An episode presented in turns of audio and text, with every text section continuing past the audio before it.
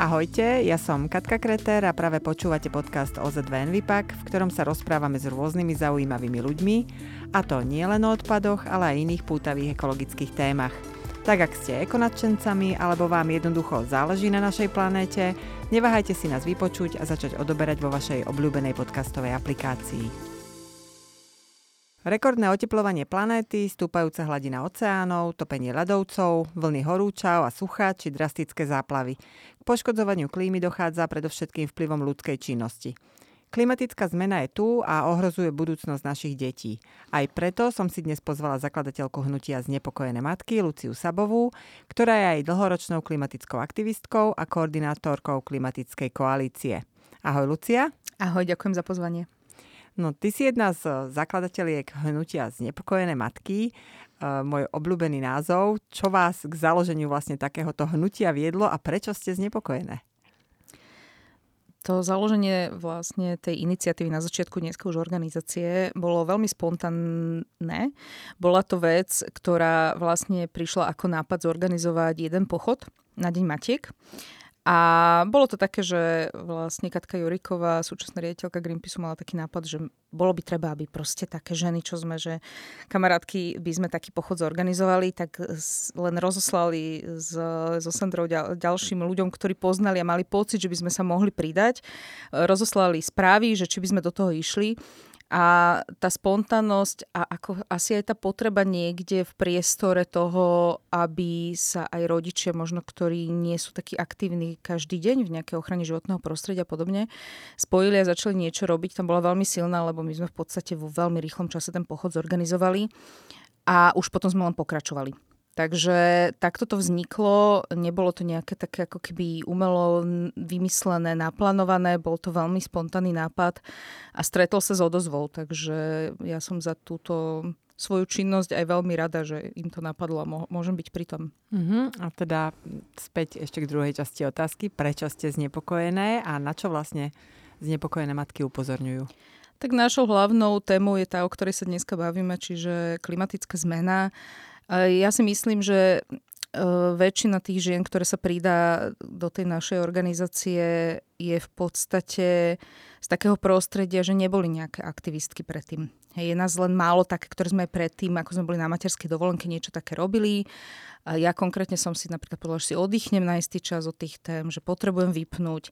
A potom napriek tomu sa mi vlastne stalo to isté, čo takému bežnému človeku, ktorý to možno nerieši, že číta tie správy, sleduje tie informácie. V tom čase vyšla veľmi dôležitá správa IPCC, uh, pretože ani nie tými zisteniami, lebo tie zistenia tam boli postupne už dlhšiu dobu. Ale pre mňa skôr v tom, ako inak začala tá inštitúcia komunikovať uh, tie zistenia a začala byť oveľa ako keby nechcem povedať vyslovene, že tvrdšia, ale tak veľmi na rovinu začala hovoriť, že tak, ale už vážne máme problém, musíme niečo robiť. A myslím si, že vtedy začali aj študentské hnutia, zdvihla sa tá vlna veľmi intenzívne.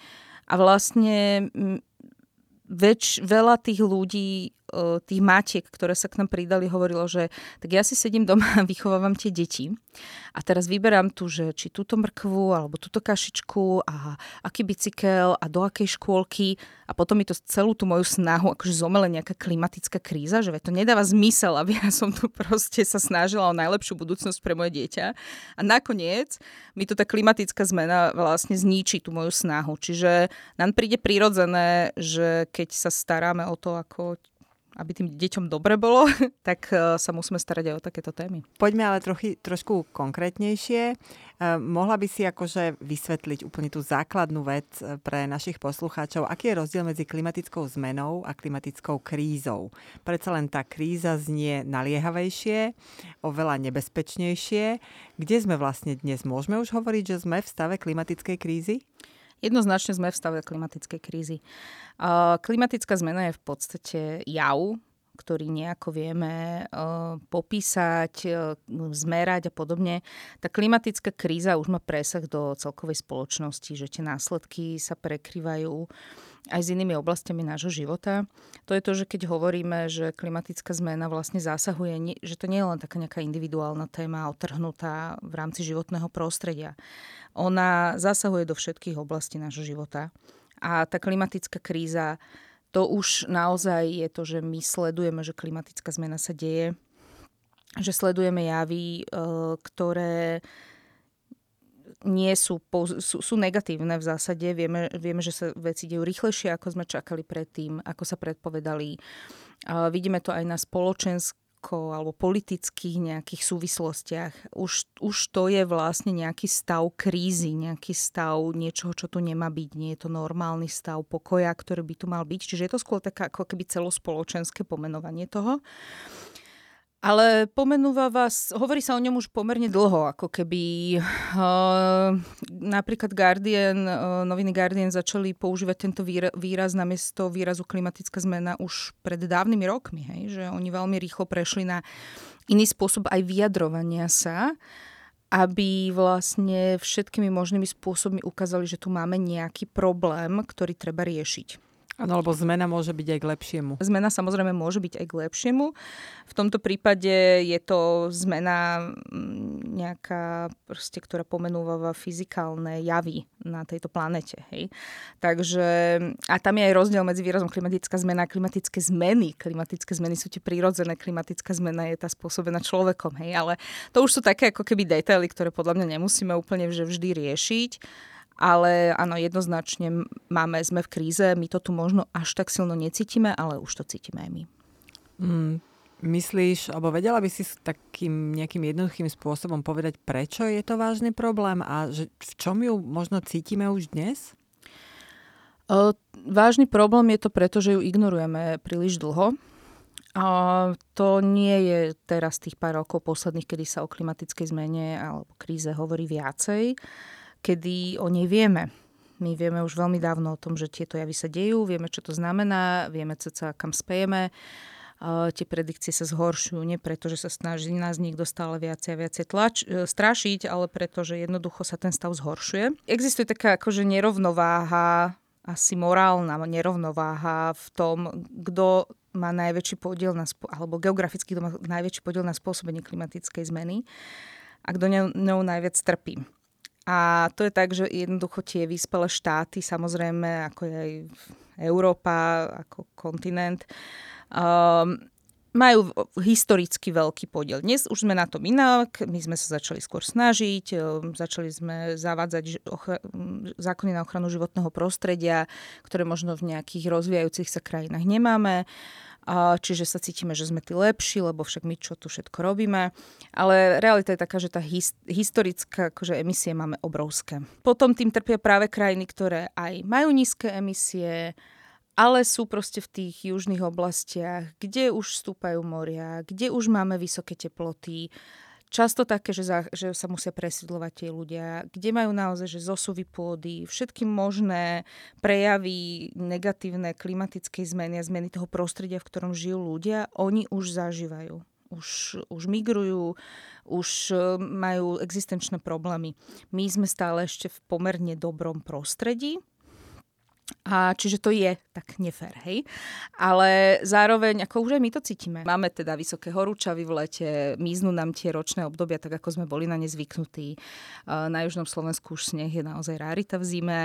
A to sú ešte len také ako keby začiatky toho mm-hmm. problému, lebo tým, že je menej snehovej pokrývky, máme menej vlahy, ktorá príde na jar, ovplyvňuje to polnohospodárstvo, máme viac sucha celý rok. A ten cyklus je už narušený a už potom máme problém aj s biodiverzitou niekde. Polnohospodárstvo naozaj bude jedno z takých najpostihnutejších ako oblastí u nás. A tie suchá paradoxne prekryvané ako veľkými záplavami, proste tými extrémami, ktoré mm-hmm. budú prichádzať, sa budú stále častejšie a častejšie a ľudia to už vnímajú aj pocitovo. Mm-hmm. Bez toho, aby sme si len pozreli tie dáta. Hej, príde im to čudné zrazu. Už to je viditeľné. Mm-hmm. My na Slovensku máme vyše dvojstupňové priemerné oteplenie, čo je pomerne dosť. A, a už je to také ako keby aj subjektívne viditeľné. Ešte pred pár rokmi to vedeli povedať klimatológovia, ktorí sledujú tie dáta, ale taký bežný človek si to možno až tak nevšimol. Mm. Ale dnes už to ako keby je také jasné pre nás. Aký máš ty pocit z ľudí a z verejnosti? Mm, zaujímajú sa o klimatickú zmenu viac ako v minulosti? Vidíš nejaký posun? Predsa len tie ekotémy sú teraz viac in, viac sa o nich hovorí. Už to nie je čudák, ekoaktivista. Už je, to, už je to bežné rozprávať o týchto zelených veciach. Je to tak aj v prípade klimatickej zmeny?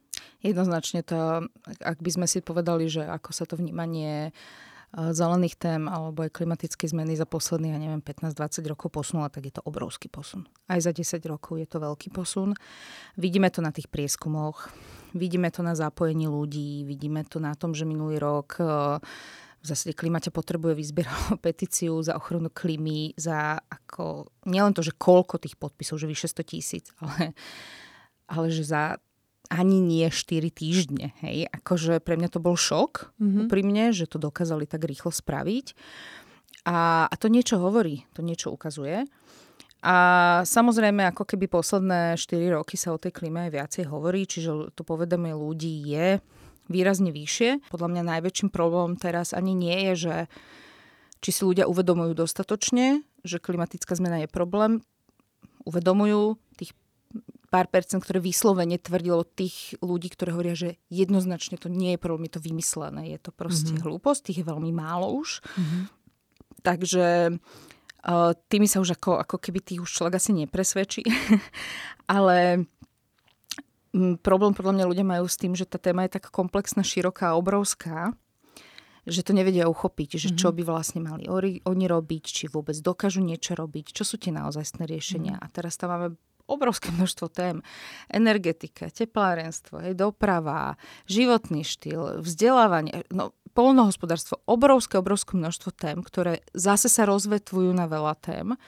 A je veľmi ťažké pre ľudí akože vnímať všetky tie nuancy tam a, a to, že čo všetko naozaj je pravda, nie je pravda, mm. ako sa k tomu postaviť. A potom je z toho taký ako keby pocit frustrácie podľa mňa a negatívny pocit v tom zmysle, že človek nevie, že, že, že síce cíti ten pocit, že niečo treba robiť, ale vlastne zostane stať na mieste a nevie kam ďalej.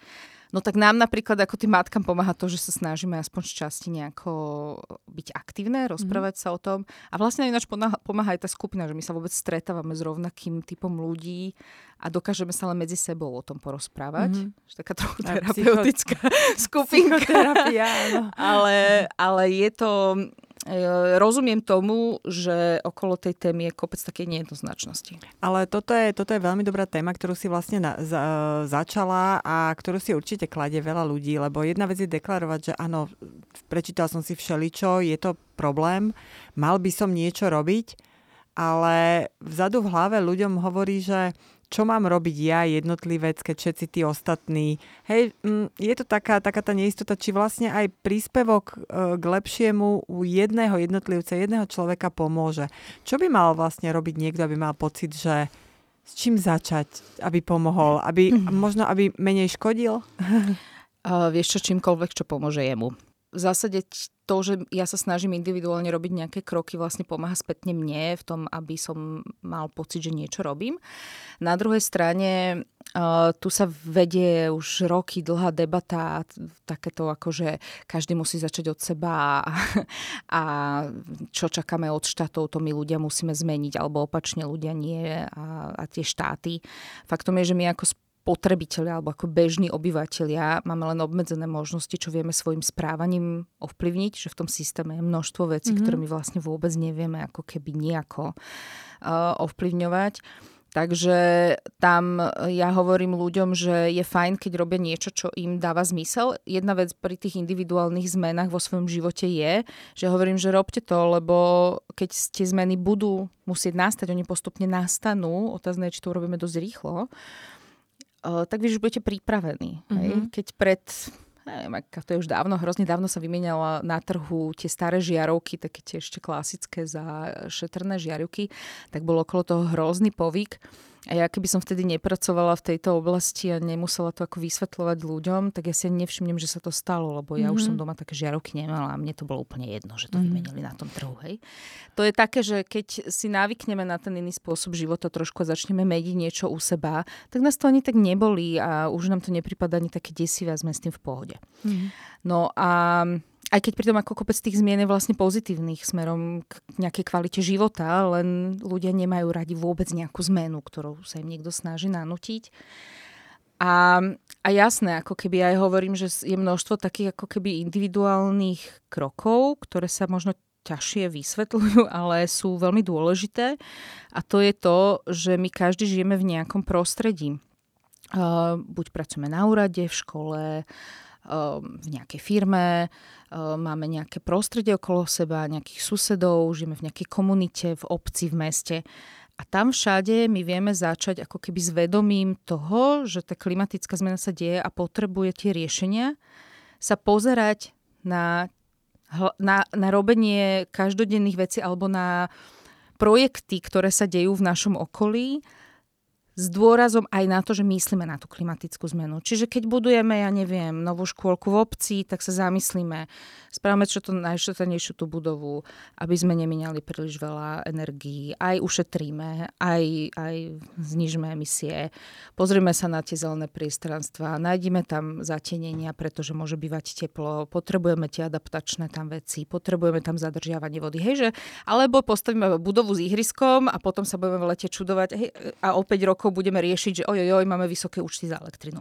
Čiže takýchto vecí sa dá robiť množstvo, kde my vlastne zakomponujeme to vedomie o tom, že tá klimatická zmena tu je a my ho potrebujeme riešiť. Zakomponujeme do tých svojich ako keby funkčných životov, kde v tom, čo robíme, na to myslíme. Naša expertíza sú odpady, takže my sa veľmi v Envipaku dívame na, aj na tieto, tieto témy prostredníctvom odpadov a správnemu triedeniu odpadov. Veľa v tomto smere ľudí aj vzdelávame a edukujeme a vidíme, že sa síce triedenie odpadu zlepšuje, ľudia jednoducho triedia viac a lepšie, ale stále sa máme kam posúvať, množstvo odpadu rastie, Slovensko naozaj sa skokovo posúva v množstvách vyprodukovaného odpadu ročne na obyvateľa. Do akej miery vlastne odpady a skládkovanie odpadov, ktoré u nás stále je takmer polovica toho komunálneho odpadu, vplýva na zmeny klímy? Hmm. Aj skladkovanie, aj spalovanie odpadov v zásade produkuje nejaké emisie pri skládkovaní vzniká metán. To je veľmi nebezpečná vec, pretože metán je oveľa vyšší skleníkový plyn, ako je napríklad CO2. Aj sa rýchlejšie odburáva, čiže vlastne riešenia na znižovanie metánu môžu byť efektívnejšie z nejakého strednodobého horizontu pri klimatickej zmene, preto sa na ne treba aj orientovať. A, a jednoducho skladkovanie má, má naozaj takýto negatívny vplyv.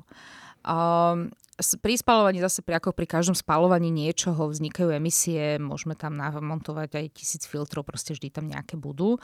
A áno, najideálnejší spôsob v zásade, ako však to hovorí tá odpadová pyramída, to asi v odpadovom podcaste nemusím hovoriť. Ideálne ten odpad vôbec ako neprodukovať nejaký. Um, potom, potom znovu využívať alebo tie veci, ktoré sa dajú.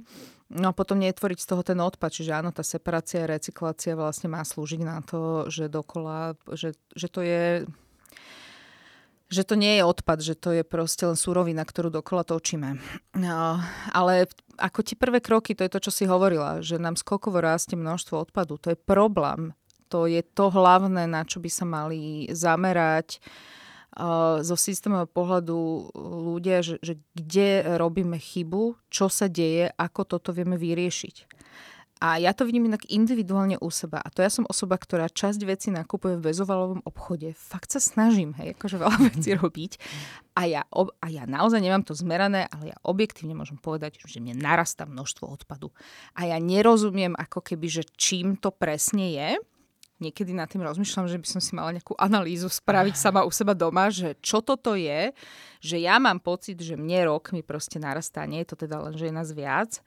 A, ale, ale jednoducho mám pocit, že niektoré veci možno sú aj balené spôsobom, ktorým predtým neboli a že zrazu do našom domu ako keby viacej, druho, viacej obal. Ale neviem, naozaj to neviem identifikovať. Mm-hmm. Uh, v realite som odstranila množstvo obalov a tým, že chodím do tých bezobalových odpadov a napriek tomu proste, hej, že...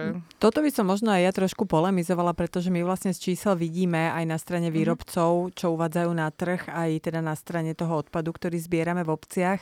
A um, videli sme napríklad pokles v mhm. množstve mm-hmm. odpadov medziročný. Napriek tomu výrobcovia čo sa týka predaných kusov, prosperity na trhu a podobne, neklesli. To znamená, že mali tendenciu znižovať mm. hmotnosť svojich obalov, takže, takže to, tak to mi je s tým potom nesedí. zaujímavá otázka, ale nevieš, to, to bolo len moje mm-hmm. zamyslenie, hej, mm-hmm. že ja vlastne sama neviem identifikovať, že čo sa deje. Uh, Rastú a... deti, viac jedia. Neviem, zase počas toho covidu sme boli viacej doma, že mm-hmm. áno, a veľa sme si varili, čiže tam som rozumela, prečo vtedy sme mali ten nárast. Um, je pre mňa naozaj otázne, že, že ako vlastne sa zamerať aj na to, aby my sme nespotrebovali toľko tých zdrojov. Hej? Lebo taká tá predstava, že klimatickú zmenu vyriešime tým, že jednu vec, ktorú robíme zle, nahradíme druhou vecou, ktorú zrazu budeme robiť dobre. Nie je to len o tom zdroji, alebo o tom materiáli. Mm-hmm. Hej? Je to niekedy aj o tom spôsobe celkovom a o zmene na, pohľadu na to, ako to robíme. Čiže, a toto sa týka vlastne všetk, aj tých odpadov, že, že tam naozaj je aj otázka, že ako zabezpečiť, aby ľudia vlastne neprodukovali vôbec mm-hmm. toľko tých odpadov, aby sme smerovali možno nejakej tej cirkulárnej ekonomike, hej, ktorá nám zabezpečí, že tie odpady sa radikálne znížia. Mm-hmm. No medziročne medzi rokmi 2019 a 2020 to bol náraz, tak sa dobre pamätám, o 12 kg na obyvateľa. To je, keď si to vynásobíme počtom obyvateľov Slovenska, tak to, to sú šialené množstva odpadu, ktoré áno, už sa čím ďalej tým viac recyklujú, ale proste k tomu skladkovaniu zdaňovaniu pod 10% sa ešte veľmi rýchlo nepribližujeme, takže máme kde na sebe zapracovať aj, aj v tejto odpadovej oblasti. Uh, skúsme si ešte povedať uh, niečo ďalej od človeka, niečo viac k systému. Aké by mali byť možno systémové zmeny, aby sa, aby sa zabránilo klimatickej kríze, aby sa oddialil alebo predlžil ten čas, kedy máme možnosť ešte nejakej nápravy? Tak ja bez toho, aby som chcela strášiť, teraz poviem jednu nepríjemnú informáciu. A podľa poslednej, teraz vychádzajú postupne ďalšie správy medzivládneho panelu pre klimatickú zmenu. Oni vychádzajú len raz za niekoľko, za 6 rokov, ale teraz sa to posúvalo kvôli covidu. A teraz postupne vychádzajú, vyšla posledná o mitigácii pred pár týždňami a ešte bude taká súhrná správa.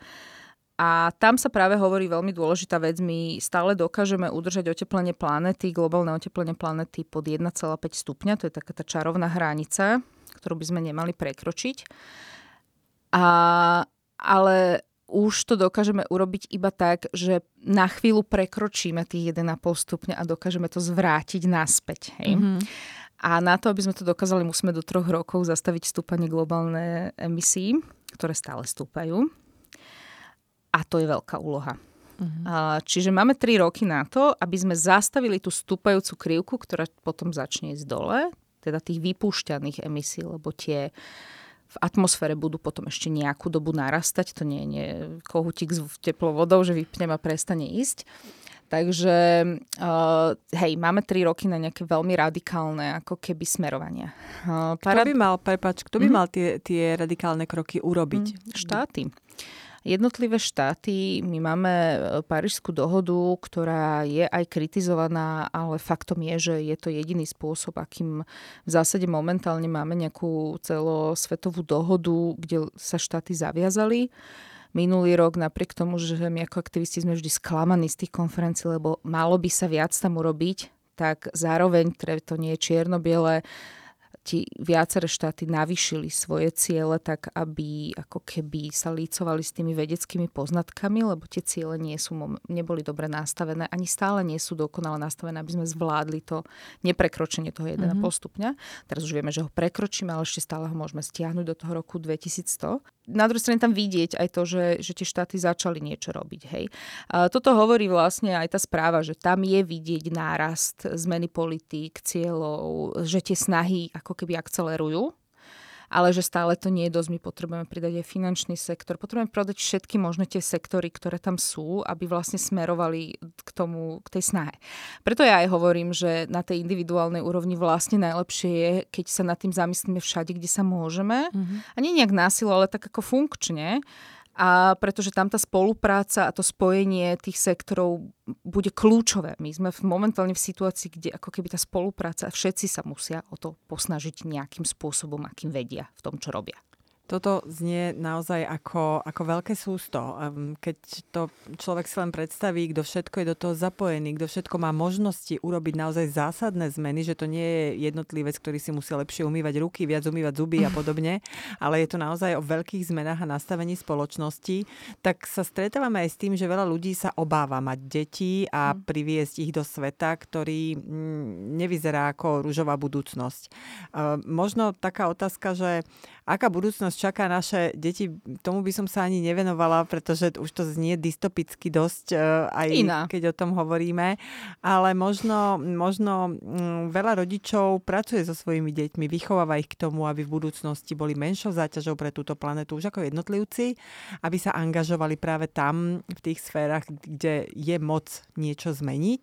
Takže možno, možno z tohto, keby si nám vedela povedať nejaké príklady, ako hovoriť s deťmi hmm. o klimatických veciach bez toho, aby sme ich strašili, že tu všetci raz pomrieme? Vieš čo, najdôležitejšie je sa snažiť vlastne ako keby nevystresovať tie deti podľa mňa z tohto pohľadu. Jednoznačne to neznamená, že to pred nimi človek bude skrývať, skrývať to je ďalší mm. extrém, ktorý ako keby nie je dobrý, lebo k tým deťom sa to dostane. Hej.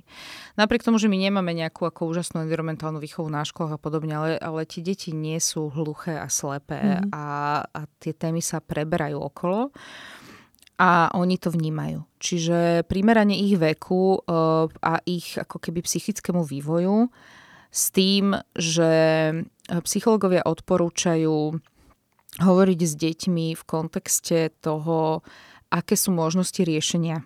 Mm-hmm. Hovoriť viacej o riešeniach ako o hrozbách. Um, ukazovať ich spôsoby, ako sa to dá, aké sú tie naše možnosti a, a čo to v konečnom dôsledku ako aj dobre môže pre nás znamenať. A to naozaj nie je o tom, že sa snažíme ako keby malovať nejakú rúžovú budúcnosť, ktorú zatiaľ vidíme, že sa nedeje, ale je to o tom, že samozrejme tá detská duša je zraniteľnejšia a, a nie je dobré vystavovať tie deti stresu. Oni ako aj tak budú pravdepodobne. Ja neviem ináč, čo sa s týmto bude diať, lebo ja si neviem predstaviť, ako ďalej budú pokračovať tie informácie. A to skrývanie vlastne tej situácie nie je možné, že ako nakladať s tým, uh, aby tie deti naozaj sme za chvíľu nemuseli chrániť pred nejakými psychologickými reakciami, ktoré sú negatívne. Hej, tak ako to máme potom covide.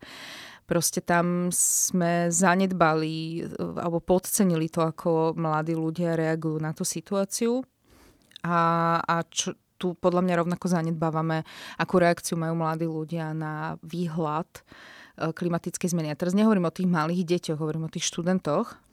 A, a už som sa stretla, vieš, s takými tými podceňujúcimi, že ale veď oni sa majú sústrediť na budúcnosť a majú sa tešiť a užívať si. A to dostávame toto aj my matky, ako máme ísť na to ihrisko hrať sa, netra, netrapte sa. Čo si to, ako zaťažujete tie hlavičky s tým, hej? Také, takéto tieto reči. A, a tí mladí ľudia, uh, tie prieskumy hovoria veľmi jasne, nie je to žiadne prehaňanie, naozaj vchádzajú do dospelého života s obavou o svoju budúcnosť. A neviem ako ty, ale ja si nepamätám, že by sme mali v našej generácii tento pocit, taký mm-hmm. celkový alebo tak široký. Samozrejme, že každý vnímame v tom veku nejak inak ten svet a máme aj svoje problémy a všetko ale my sme riešili, vieš, čo z nás bude, čím sa budeme živiť, e, kam pôjdeme, či budeme cestovať, hej. A mali sme proste nejaké ako ideály. Oni sa pozerajú do sveta s víziou toho, že v nejakom momente ich tam čaká, proste čakajú stále viac a viac zmeny, ktoré sú mimo nich, hej, ktoré ich budú ovplyvňovať, či chcú alebo nie. Čiže to je veľmi podľa mňa nepríjemný ako keby vplyv. A, a ja, s čím sa stretávam často, je práve to podceňovanie tohto, hej, z tej strany tých dospelých. Ale prosím ťa, čo sa tým trápíš? Myslí na niečo pozitívne. Hej, takéto toto, kde, kde sa tie ich pocity ako keby znevažujú. Mm-hmm. Čiže ja by som skôr povedala, že nebojme sa o tom s tými deťmi menšími, väčšími hovoriť. V, v takej súvislosti, ktorá je zodpovedajúca ich veku, ale ne, nezamykajme to pred nimi. Ale ani, ani ja napríklad osobne ja proaktívne neprinášam tú tému doma, hej. My máme do knižky o zvieratka, o kadečom, hej. A, a napriek tomu, ako keby už moja 6-ročná dcéra, aj keď bola menšia, už prichádzala s tými témami, už sama mi to mm. nastovala, už sa o niečom rozprávali v škôlke, niečo začula v televízii, niečo začula o tom, čo sme sa rozprávali a už sa na to pýta, takže už sme prebrali tie témy, ale ja sama aktívne neprídem za ňou, nepoviem, poď planeta sa otepluje, ideme ju zachrániť, lebo mám pocit, že to bude mať dosť ešte za svoj život a skôr sa bavíme o takom nejakom, nejakej takej ako pozitívnej pozitívnemu vzťahu akože mm. k zvieratám. To, čo všetci asi robíme, mm-hmm. že sa snažíme tie deti tak viesť proste k tomu. K také láskavosti a nielen teda k živým áno. tvorom, ale aj, aj, aj k prírode, k jeden k druhému. Eh, ty si spomenula environmentálnu výchovu. Eh, keby si mala zhodnotiť v krátkosti mm, možno úroveň výhľad environmentálnej výchovy či, či je dostatočná v súvislosti s klimatickou zmenou a klimatickou krízou, tak mm, nechcem chce od teba známky ako v škole, ale veľmi podobným spôsobom nad tým uvažujem. Tak čo by si na to povedala? Uh, ja si myslím, že momentálne je to veľmi nedostatočné, ale to sa asi netýka len tejto témy. Ja nie som odborníčka na vzdelávanie a v zásade čerpám len z toho, čo mi hovoria moji kolegovia, ktorí sa v tej téme orientujú a riešia ju. A práve uh, vieme, že, že, sa, že sa pripravujú nejaké zmeny v rámci vzdelávania, rieši sa to, ale tá klimatická zmena neviem, či je dostatočne odra- momentálne určite v tom systéme nie je dostatočne odrazená aj tá environmentálna výchova, je to zase o tom, že ako to individuálne schopní a dobrí učiteľia pojmú. A v takom prípade, keď nájde tá individuálna sa osoba, ktorá to veľmi dobre urobí, tak ten predmet dokáže byť úžasný a dokáže to tým deťom sprostredkovať, ale uh, ten systém to nepodporuje sám od mm-hmm. seba. A my potrebujeme práve aj s tou klimatickou zmenou, ale všeobecne s ochranou životného prostredia, my to potrebujeme nemať tak odčlenené ako nejaký podivný predmet niekde, ako keby keď už sa nikomu nechce, hej? ale mať to začlenené do tých ostatných predmetov a prepojiť to. Proste my rozdeľujeme umelo, či už v školách, vo vláde, v našich životoch rozdeľujeme témy nášho života do krabíc, ktoré medzi sebou nemajú tunely a oni ich tam potrebujú a potom nefungujú, mm-hmm. lebo oni sú prekryté. Klimatickú zmenu momentálne rieši na Slovensku 6, 7 e, rezortov mm-hmm. a nemá to jeden na starosti, hej? A to vie byť taký chaos a také protichodné kadejaké veci a také nedorozumenia. A to je to isté v tej škole, keď to proste odčleníme pre tie deti ako niečo, čo je nejaký taký ako doplnok, tá ochrana životného prostredia. To bolo také návýšenie, že také mm. akože pekné, keď už máme vyriešené niečo iné, tak sa môžeme akože venovať tomu životného prostrediu. No ale to je veľký omyl, že áno. Samozrejme, no v súvislosti s týmto možno aj práve pre nedostatočnú environmentálnu výchovu koluje obrovské množstvo všelijakých uh, mýtov, urbánnych legend a podobne. A ja tu mám teda nachystanú pre teba takú, nazvime to hru, že zopár by som ti, by som ti prečítala a vy si sa k ním v krátkosti vyjadrila, lebo uh, toto počúvame do kolečka a sú to naozaj, môžeme ich nazvať naozaj často kladené otázky a pripomienky. Takže napríklad klimatická zmena je len súčasťou prírodných zmien a Zem sa predsa vždy oteplovala. A samozrejme v rámci uh, vývoja historického Zeme a tam bolo množstvo epizód, kedy nám tá klíma sa menila. A nikdy však za tú históriu sa nemenila tak rýchlo to je to najdôležitejšie. Tie zmeny sa dejú rýchlo, nedejú sa prirodzene, dejú sa proste jednoznačne našou ľudskou činnosťou. O tom už dneska nie je pochyb. Ten, kto to spochybňuje momentálne pre mňa ako na úrovni človeka, ktorý tvrdí, že Zem je plochá, proste rovnaký nezmysel. Takže toto nie je o tom, že či sa tie zmeny diali, jasné, že sa diali, ale nikdy nie takto rýchlo. Uh-huh. A teraz príde moja najobľúbenejšia. Uh-huh. Niektorí ľudia tvrdia, že vlastne klimatickú krízu treba vnímať, vnímať pozitívne, nakoľko v dôsledku globálneho oteplovania budeme mať menšie náklady spojené s vykurovaním, prípadne si tu dopestujeme aj citrusy alebo mm. iné plodiny, ktoré sme doteraz museli dovážať. Mm, a na tatranských svahoch budeme mať vinič. Ja som také čítala úplne seriózne pred pár rokmi ako, ako vyjadrenie v novinách niekoho. A, jasné, ako keby môžeme to takto vnímať, že tá stredomorská klíma tu bude fascinujúca a výborná, veď v Stredomorie máme radi, akurát my nemáme to more, takže to bude trošku také iné. že Stredomorie bez mora nie je úplne príjemná klíma. A tam, neviem, vnímať tieto narušenie ekosystémov a narušenie tých prírodných cyklov pozitívne je veľmi náročné, lebo to nikdy nezostáva len pri tej jednej veci. A my na jednej strane, áno, možno dopestujeme citrusy, aj keď ťažko povedať, lebo zase ako tá zima tu nejaká bude, hej. A je, bude to skôr nepredvídateľné. Mm-hmm. To je ten problém tak tých negatívnych dôsledkov bude viacej.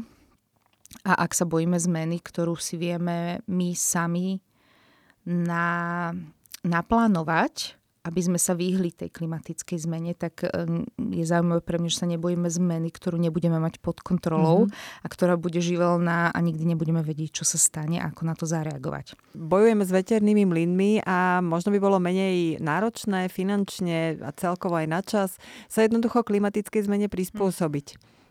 No hej, len ako sa prispôsobíte teplote, ktorú nedokážete prežiť. Mm. To mi zatiaľ ešte nikto neodpovedal na to a finančne náročnejšie to nebude. Jednoznačne bude finančne náročnejšie nič nerobiť. My dneska nestojíme pred nejakou dilemou, že všetko zostane tak, ako je. No tak dobre, tak vysadíme viacej stromov, aby nám bolo chladnejšie v mestách a budeme si dávať, neviem, nejaké zatienenie a viacej klimatizácie budeme mať, no tak bude teplejšie. Hej? A tým to končí. Uh, ale neminieme tie financie proste na tie opatrenia a budeme si fungovať ďalej tak ako doteraz. Nie a my stojíme pred dilemou, či budeme konštantne hasiť nejaké katastrofy a financovať e, proste nedostatok úrody. A nehovoríme už potom o zdraví, e, ako to vplýva na ľudské zdravie, e, aj, aj tie horúčavy, aj tie zmeny. To všetko má presahy inde a jednoznačne tie ekonomické škody, keď nič nebudeme robiť, budú väčšie. Mm-hmm. Mm, možno jedna z tých otázok, ktoré, mm, ktoré sú také, také vyvinujúce sa, že naozaj my tu na Slovensku nemá zmysel, aby sme robili veľké zmeny, pretože najväčší znečisťovateľia budú stále nejaká Čína, mm. India, mm. Spojené štáty americké. A nás to akurát ekonomicky znevýhodňuje. Celkovo Európu to znevýhodňuje. Na toto by si čo povedala ako reakciu? Uh, niekoľko vecí, lebo toto, toto je pomerne častá vec a taká ako keby aj na zamyslenie pre mnohých ľudí. Jedna vec je, že Európa je v podstate, áno, má nejakých do 10% emisí celosvetových, napriek ktorú je medzi tými prvými celosvetovými. Ale to, je to, to sú tie, ktoré si povieme, že aké sú teraz, hej, že tie mm-hmm. kumulatívne emisie. My to potom vieme prerátať na jednu osobu, ako je to na jedného obyvateľa, tam by sme sa hnevali na Katár a nie na Čínu. Potom by sme si to prerátali na tie historické emisie, tam už by sme vyzerali trošku inak. Hej. A, takže e, záleží, ako sa na to pozriete a vlastne je to úplne jedno, pretože v konečnom dôsledku, keď si pozrieme tie kumulatívne emisie, tak my keď vyriešime tú klimatickú zmenu v tých povedzme štyroch, troch najväčších krajinách, stále, stále to bude možno polovica hej, ale na, e, všetkých emisí. A my potrebujeme všetky tie krajiny, ktoré majú tie malinké emisie na to, aby sme ich celosvetovo znížili. Mm-hmm. Keď si zrátame krajiny, ktoré majú pod 2% emisí, tak dokopy tie krajiny majú vyše 40. Mm-hmm. Čiže zrazu sa stanú prvými, emit- prvým emitentom. Hej? Je to proste o tom, že my už nie sme v roku 1995 ani 2005, sme v roku 2022, emisie už mali klesať a neklesajú a my potrebujeme úplne všetci aj to malé Slovensko, aj tá, aj tá Orava, aj ten Spíš, aj ten Gemer. Potrebujeme hľadať všetky možné cesty, ako znížiť tie emisie, pretože my ich potrebujeme naozaj znižovať všade možne. A potom budeme dúfať, že to zaberie a že tie naše výpočty, že potrebujeme byť uhlíkovú neutrálni do roku 2040 v Európe ideálne. Máme cieľ 2050, dúfajme, že to bude skôr že to bude stačiť. Mm. Hej, to sú ešte stále nejaké odhady, Predikcie, ktoré možno výpočty. nemusia, nemusia mm. byť pravdivé. A my vieme, že tie, aj tie európske ciele, kde my sa tvárime, že ako hrozne veľa robíme a tí druhí nerobia, nie sú podľa tých odporúčaní tých vecov. Mm. Stále sú nižšie. Mm. A Čína si dala záväzok, ktorý je podľa odporúčaní IPCC. India si dala záväzok, nie taký, ale dala, zniž, zvyš, navyšil, ako priblížila ten rok. Ten, dala si ho vôbec, lebo mm-hmm. nemala ho. Uh, oni tiež tie krajiny, to, že my to nesledujeme a nevidíme, čo oni robia. Oni niečo robia. Tá Čína je veľmi kontroverzná. Oni na jednej strane robia množstvo vecí, ktoré povieme, že sú zlé. Na druhej strane sú špičkoví v, v, a nedobiehame ich tam, kde sú tie pozitívne nástroje. Čiže a oni majú nejaký plán, že čo idú robiť. A áno, už majú aj cieľ. Mm-hmm. Čiže rovnako ako my si dávame tie cieľe, aj oni si, ale dali si ho až vtedy, keď Európa navýšila svoj. Pretože oni o tom hovoria, že vy tu tí, ktorí ste vyrástli na tom, čo nám dneska znemožňujete. Vy znemožňujete našim obyvateľom, aby narastla životná úroveň, pretože emisia klíma, tak ale vy už ju máte, pre vás je to jednoduché ale my tých svojich ľudí tiež chceme, aby sa im dobre žilo. Čiže tam je ako keby veľmi dôležitá taká nejaká solidarita medzi tými aj krajinami, aj to, že tie bohaté krajiny by mali investovať do tých rieš, do, do ako keby uvádzaní tých už riešenia by do tých rozvíjajúcich sa krajín, aby oni nešli tou zlou cestou mm. našou, alebo rovno preskočili k tým dobrým riešeniam, aby im to umožnilo. Je tam množstvo, množstvo takýchto vecí, finančné nástroje, rôzne podporné schémy a podobne, ktoré sa dajú robiť. Čiže ako keby my vieme množstvo vecí, ako máme urobiť, len to ako nerobíme. No. Mm-hmm. Je ešte niečo, čo sa, nejaká otázka, s ktorou sa stretávaš opakovane a krútiš hlavou, že neverím, že toto sa stále vyskytuje? Vieš ja som najviac, najviac s čím sa stretávam a čomu teda si hovorím, že neverím, že sa to opakuje, to, čo si spomínala s tým, s tým ukazovaním prsta. Nie, nie, s tým ukazovaním prsta na seba, že nie my, ale Čína, nie my, mm-hmm. ale India. A to ma stále fascinuje, ako vieme ukazovať na niekoho druhého a mysleť si, že tým pádom my nemusíme nič robiť. A ešte ma za tým fascinuje ešte taký jeden rozmer, že si niekedy hovorím, že no dobrá, že keď to oni začnú podľa nás dostatočne robiť, lebo ja tvrdím, že viacerí z nich to takisto robia. Takže že kedy, kedy bude ten moment, keď si povieme, že no dobre, tak teraz už môžeme aj my mm-hmm. sa posnažiť, že mm-hmm. stále si hovorím, že wow, že to je taký ako veľmi nadradený spôsob uvažovania. Problém je v tom, že veľa ľudí to, aj tých stále tých popieračov, respektíve tých ľudí, ktorí si ne, myslia, že to netreba riešiť ako problém, že to je prehnané, že zbytočne a podobne, začalo používať presne túto metódu takého ako keby prekrucovania tých mm. faktov. A, a takého, Áno, alebo takého ako keby divného spájania, že časť z toho použijú aj správne, časť nie časť e, pospa- a je to, je to proste pre bežného človeka, je toto potom taký zmetok a s tým sa stretávam najčastejšie. Čiže väčšinou, keď sa ma túto otázku niekto spýta, tak toto mi napadne, mm-hmm. lebo je to také najvypuklejšie. A ale začnem si ich písať, lebo občas sa zjaví niečo také neuveriteľné. Viem, že som nedávno hovorila niekde, že oh, toto som ešte nepočula, ale nezapísala som si to, takže môj milosrdný mozog to vytesnil z hlavy a teraz to neviem povedať. Tak ja verím, že, že aj tento náš spoločný podcast pomôže k tomu, aby si viac ľudí našlo tú cestu, zorientovalo sa v tej problematike, možno vedeli odpovedať na otázky svojich blízkych, keď si aj sami uvedomujú, že niečo nie je v poriadku a nezvládajú tieto veci argumentačne. Takže ja veľmi pekne ďakujem, Lucia, že si tu bola. A to teda, toto je teda koniec dnešného podcastu a ďakujem aj vám, že ste nás dnes počúvali. Budeme veľmi radi, keď si nás vypočujete aj na budúce, prípadne keď nás začnete odoberať na Spotify či inej podcastovej platforme, aby vám neunikli žiadne ďalšie epizódy. Ďakujem pekne za pozvanie.